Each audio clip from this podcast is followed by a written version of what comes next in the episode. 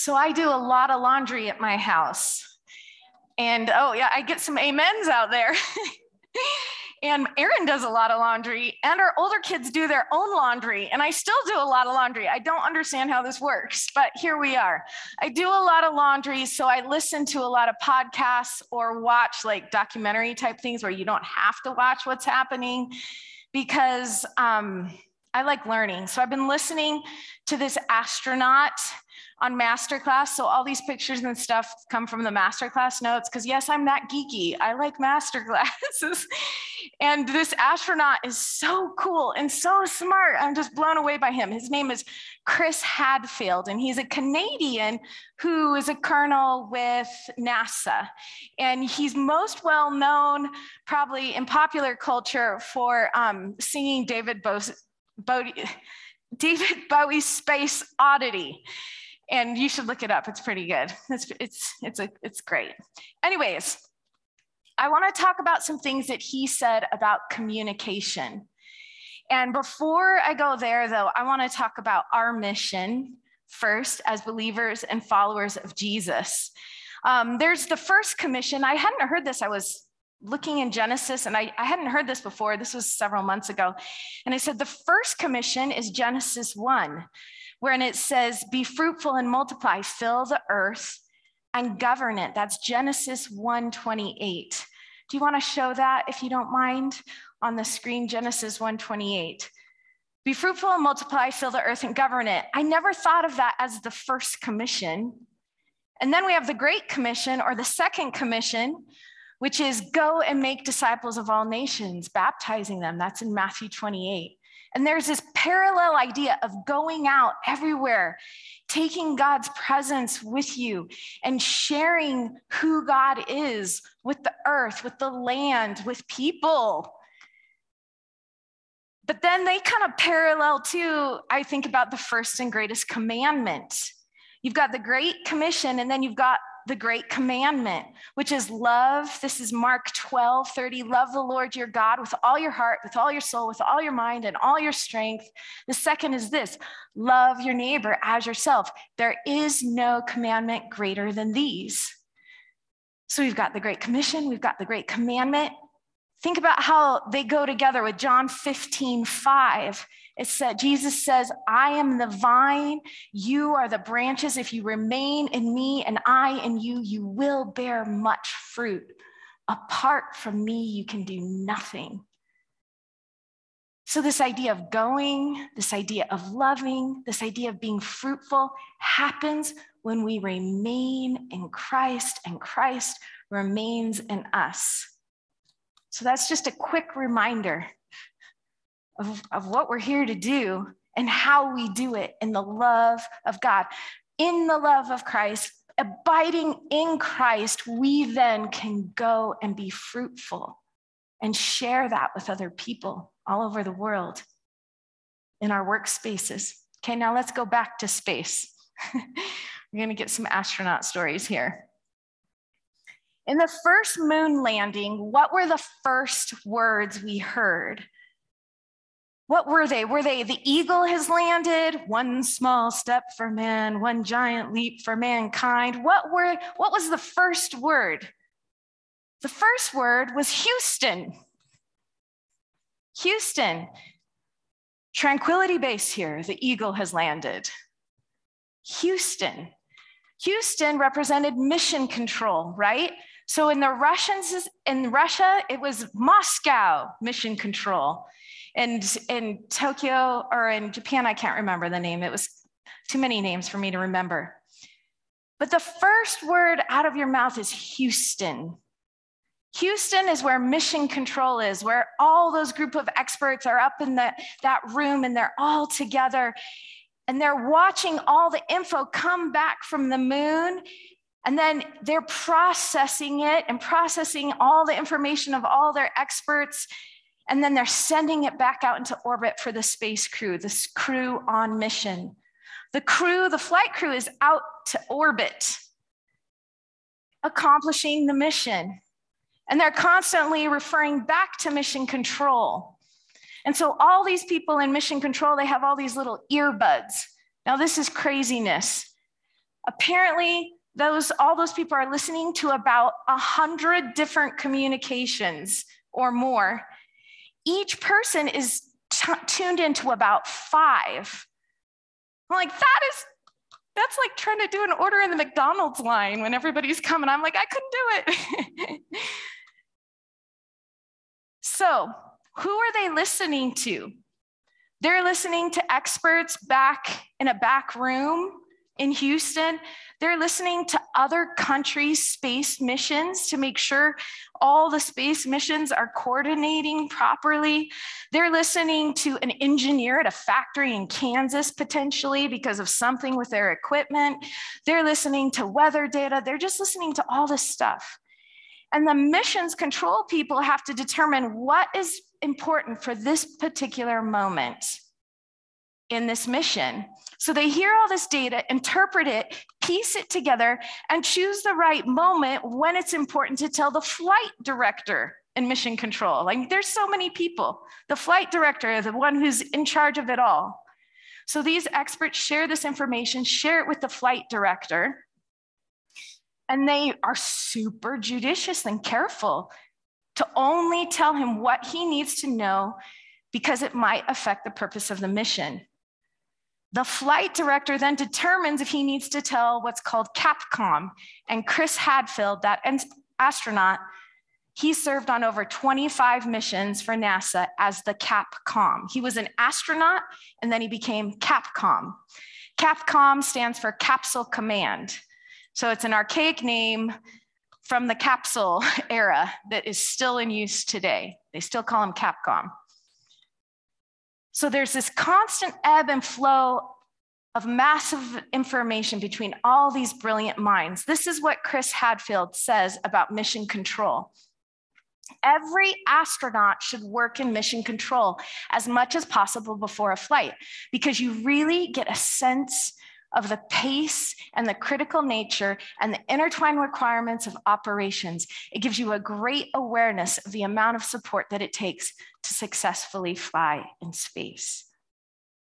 All this data, all this communication is critical, because if you were that astronaut in space and you had to process all that information and you had to talk to everyone all at once, it would be it could be really confusing and really difficult to process all of that at the right time. Mission control in the history of NASA learned early on that they needed one voice to take all that information, the instructions of the flight director, and communicate it back to the crew. That person had to be able to put it in a language that is familiar to the crew. That person needed to be a former astronaut so they could speak the same language as the crew. They needed someone the crew would trust, because once you're out there and things get shaky and things change, you could have different points of view on what's happening and what needs to be done. So they need someone in mission control that they trust, someone who can take all the weird technical jargon and recognize that the crew is what the crew is doing exactly at that point in time in orbit. How full are their brains with what they're doing up there? What do they have capacity mentally to listen to? CAPCOM puts into the words that will make sense to them while they're in orbit. The crew is busy and focused on the mission. They don't always have time to question, how did we get to this decision? Is this really what we want to do next? Hey, this isn't what I was expecting. They're slightly removed from the decision process. The CAPCOM has to be a really trusted agent at mission control. But if the CAPCOM you're talking to is an astronaut like you, they've already been to all the meetings, all the training. They've already fought the battles that you have fought. They've already stood up for the things that are important to you. They already understand all the tremendously complicated technical issues. When CAPCOM speaks to you, you realize they're not just telling you what to do.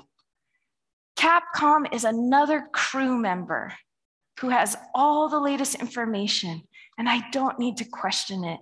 I don't need to argue about it. I can trust the Capcom down in mission control. Why do I tell you all this stuff I learned while folding my laundry last week? The analogy breaks down at many points, but I want you to hear me in a few critical places. While you are on mission, the first word out of your mouth has to be Houston, mission control.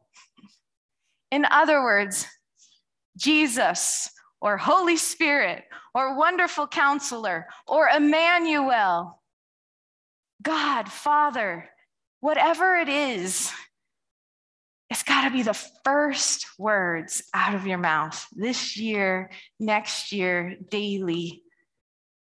Because apart from Capcom, apart from God, we can do nothing. Romans 11:36 says, "For of him and through him and to him are all things." That's got to be our central place, our first words out of our mouth. When we take that step, when we launch that mission, when we move to this or move to that, Holy Spirit. Today I'm going to say Holy Spirit because of worship. Holy Spirit, the eagle has landed. Sarah here, Tranquility Base here. I'd like to think that I'm Tranquility Base, you know, Tranquility Base here. That's the one thing we got to do in 2022. We always start with mission control.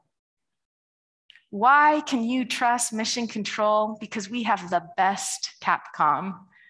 I like to imagine him as Jesus. He's been to all the meetings. He's fought the battles for you. He's stood up for the things that are important to you. Hebrews 7:26, I love this version in the Message. Jesus is there from now to eternity to save everyone who comes to him, to God through him, always on the job to speak up for them. Isn't that amazing? Jesus is always on the job, speaking up for us. Isn't that cool how that language goes with this? Like, after I heard the astronaut story, I looked up the scripture and that's what it said. He's on the job for us. He understands the technical issues, the complexities of the time that we're in. The other day, I was on the phone with Steve Wonky. Steve Wonky likes FaceTime. It's my thing I've learned about him. He wants to FaceTime with you. He's like, these times are complex, Sarah. I said, yes, I agree. These are complex times. Jesus understands them. God understands what's going on. God is there, understands the technical issues, understands the mass of information and the right time and the right place that we can process the information we need. God is amazing that way. Sometimes we don't see, sometimes I think we never see the bigger picture. I think we get glimpses in part of the bigger picture. But we don't understand all the forces at play right now. We don't understand the depth and counsel and just all this crazy stuff that is happening. But God does. There's a story of Job in the Bible. Job is this righteous man of God that is a friend. It's like a friend of God. And God allows Satan to give Job trials. And it's just this really tough story. And if you read the whole book of Job, it is heavy reading. So I recommend you do some introductory understanding of it and get some big other commentary on it, because it is something else to read. And it's tough and it's hard. And it's about the galaxies and the universe and the creatures and suffering and trying God and God trying us and sin, and it's just complex stuff. And this is the reality. you know, the beginning and the end of the story have kind of an intro and a conclusion, but there's this giant mess in between of Job and his friends trying to sort things out. This is complex. This is what we experience, isn't it? Can you relate? Tell me I'm not the only one who feels like this is complex right now. Relationships, culture, work, raising kids right now. It's just complex. But Job, at kind of the end of it all, Job replies to the Lord after they have a little dialogue. And I want to read from Job 42, verse 1. Job replies to the Lord, "I know that you can do anything, and no one can stop you. You asked, 'Who is this that questions my wisdom with such ignorance?' It is I, and I was talking about things I knew nothing about, things far too wonderful for me." But then God said to Job, "Listen." Well, let's go to the next screen. God says to Job, "Listen, and I will speak. I have some questions for you, and you must answer them." Then Job says, "I had only heard about you before, but now I have seen you with my own eyes. I take back everything I said, and I sit in dust and ashes to show my repentance." Now remember, repentance is like turning from my ways and turning to you, God. Job's like, "I take back everything I said, and I'm tuning into you, Capcom. I'm tuning into you, Mission Control." Mission control, often you see this in the Apollo movies and you see this in the movies. They often shift things like Hidden Figures. I think it's in there too. Great movie, I think. If I can remember it, I loved it. Sometimes mission control just shifts things by degrees to change your trajectory. Sometimes it's just the slightest degree of turning from where you were going to where God wants you to go. Just a degree.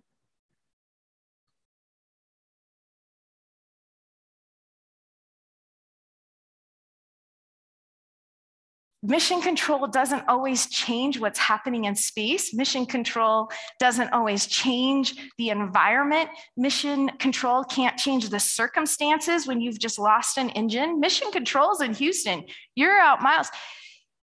I mean, that analogy breaks down there a bit, but anyways, what they change is your trajectory and your perspective and your knowledge of what's happening. And God wants to do that with us. We're having this turn it around worship night in a little bit.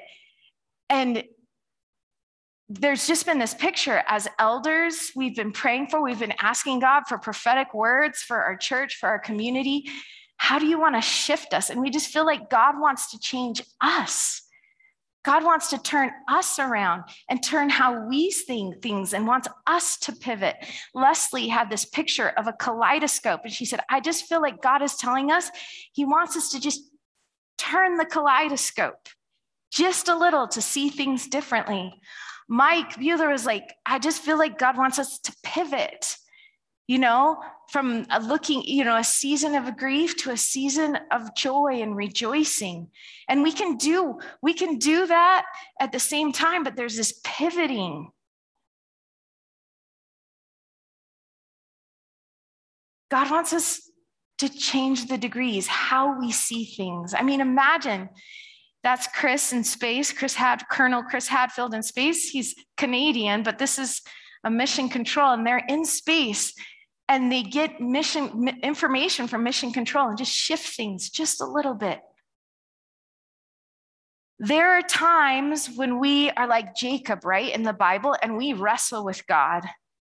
We're like, God, I don't get this. I don't like, we wrestle with God. There are other times like Abraham that you can, it feels like Abraham is negotiating with God. God, if you do this, can we do that? God, I'm not going unless you come with me. God, would you consider this? And there's like negotiating. There's times for all of these different things because it's a relationship, right? But there comes a time, there are other times, I'm thinking most of the time, when we need to sit back, relax, and recognize that there's a crew member on the ground with all the latest information, and we don't have to fight for our own good because Jesus is doing it for us. He's fighting the battle for us. Our greatest level of spiritual maturity and authority will be reached when we learn to trust and relax in God.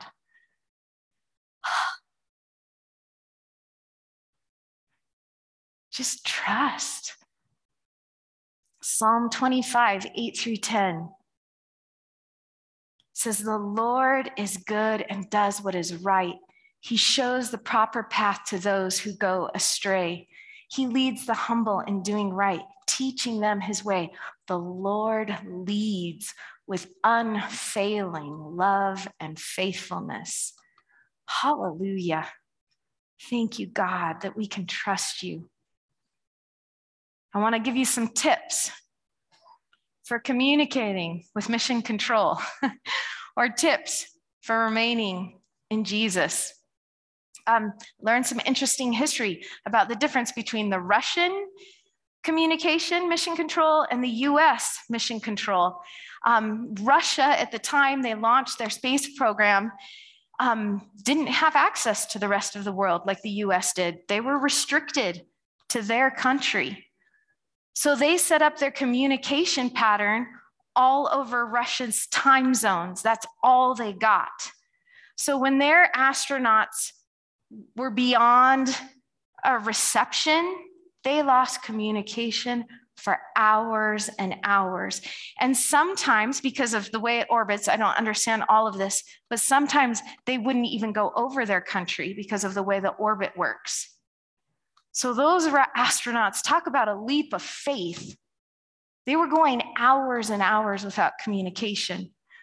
Fortunately, in the US in the early days, they'd have a Capcom former astronaut that they'd send to Australia and the islands and all over the world, and they'd be based on there, and they're like doing telephone, or I don't quite get the technology, but it was archaic.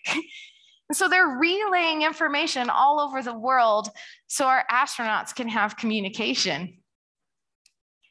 Here's the cool thing, you guys.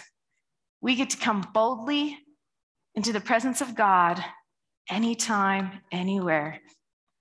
There's no restriction. And we should do it all the time. First words, Houston, you get up in the morning.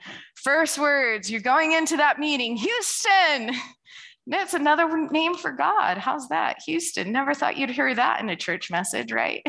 Just kidding. Acts 2:42, all the believers devoted themselves to the apostles' teaching and to fellowship and to sharing in meals, including the Lord's Supper, and to prayer. The New King James Version says they did it steadfastly. The next one, quirky, steadfast. We have to be steadfast in understanding, learning. We're learners. Hey, I know it comes naturally to me because I'm a teacher geek, kind of like I love learning, right? But guess what? We all get to do that. And then if we're not so great at fellowship, we get to get good at fellowship in the kingdom, and we get to get good at sharing meals together. Like, this is what we do in the body of Christ, and we're steadfast about connecting in with mission control. On a practical level, let's get real practical. I'm giving you some quick tips. Can we get the next slide, please? Stillness and silence. I remember Graham Cook would tell this story that he this is back when we had secretaries or whatever. He's like, I'd tell my secretary to close my door, and he'd just get on the floor before his meetings at his business, and he'd just be still and silent before the Lord. It's so important to rest your thoughts, to breathe, to stop and calm and be calm before the Lord. Worship, we can sing, we can serve, we can give. We can go into nature and observe God in creation. I remember once I got to go to New York City, and I was sitting in this window just watching everybody go by me. And I was like, whoa, I've never seen anything like this intense with people. And God just started speaking to me because I was pausing and observing, just sitting there. At work, at a bus stop. Essentially, it's taking a pause to hear from the Lord. That's a Houston. There are some apps, next screen, that I can recommend. You know, all of these, I don't listen to all of them. Anyways, one of them is Lectio 365. I listen to it in the morning when I can't open my eyes yet and I can't focus, right? I love it. And you can listen to it at night. I'm like, Aaron, are you okay if we listen to this again? Like, are you bored of this yet? He's always like, you can listen. Devotionals. There's one called Emotionally Healthy Spirituality, day by day. Emotionally Healthy Relationships, day by day. There's an oldie but goodie called My Utmost for His Highest. Get the updated version because it's like King James English if you get the original. One called Jesus Calling. I remember one time we had a copy of Jesus Calling at my house when we lived in Orem. And this kid, this really smart college student, came to our house from BYU, and he's looking at this book on our table, and he's like, what's that? And I said, well, it's a really cool devotional I read to my kids before they go to school. It helps them, you know, dial into Houston before they go to school. And I said, I never suspected this would relate to him, but I said, it has a lot to do with just trusting God and not being afraid. And he's like, I could use that. So I got him the adult copy. It was a fun gift to give him. Okay, I'm going to close with this. I'm going to try and play. Oops, I forgot it. Hold on, I'm running to my phone. I want you to hear this. We're going to close with this. And my dongle was not working this morning, so we're going to do this like the old way. I'm going to play this next to my microphone and hope this works for you all. This is called the Quindar tone. You hear about it in the movies all the time. So, and then I'm going to play a little bit of what Colonel Chris Hadfield says about the Quindar tone.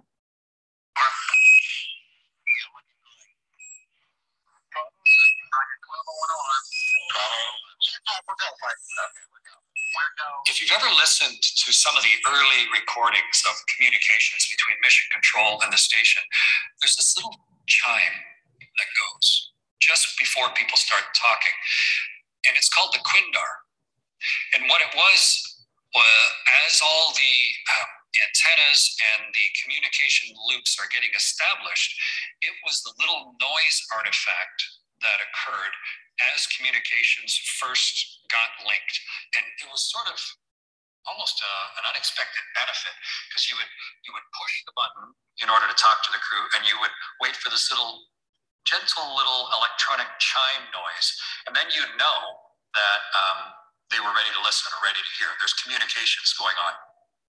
It served a real purpose in mission control, because if anybody is sitting there talking or working or doing whatever they were, if they heard that little sound, that little Quindar, then they realized that the crew was talking or someone was talking to the crew. And so subconsciously, maybe like Pavlovian dogs, we would go, oh, they're talking, and you'd listen. And so the Quindar became an unspoken but very necessary part of communications with the ships. Okay. That little tone. At the beginning, it was just a way. It was it was, they had no choice but to hear that tone because of the way the technology worked. But later when the technology transitioned, they created an automated and an artificial Quindar tone. Because when that tone went off, when that chime went off, they wanted everyone to be alert. They wanted the people who needed to hear to be alert. This is what happens as we develop our relationship with God, as we develop patterns of reading scripture, of listening, of pausing and stopping to be still and check in with mission control. It's almost like a Quindar tone develops in our spirit. And you'll be doing something and all of a sudden you'll hear beep. It's like, oops, I think God's speaking to me. I think I need to pay attention to what comes next. Psalm 27, 7-8. Thank you, Corky. I think Kathy even quoted this today in worship. We say to God, hear me as we pray, O Lord, be merciful and answer us. And then our hearts say, we've heard you say, God, come and talk with me. And my heart responds, Lord, I am coming. It's what we get to do when we hear his voice, when we hear him calling us. We say, we're coming, God. We're listening. We're there. So I'd like to close with prayer. If you want to, would you all stand with me just as we close? By the way, I forgot to say in the scripture reading or the book section, I have Bible reading tips. If you need help reading scripture or knowing how to hear or talk, I got some Bible reading tips for you. You can get them for me online if you like. This is like a bookmark. You can put it in your Bible or your journal or whatever. But Lord, today as we continue to be on mission in 2022, will you help us be a people who are just ready to respond, ready to listen, ready to hear you? May the first words out of our mouth, every step of the way, be Jesus, Holy Spirit, God, come, help. Tranquility base here. I'm checking in with you. I pray that we would be a people. I want to be a person who hears that chime, who hears that Quindar tone and is alert to you.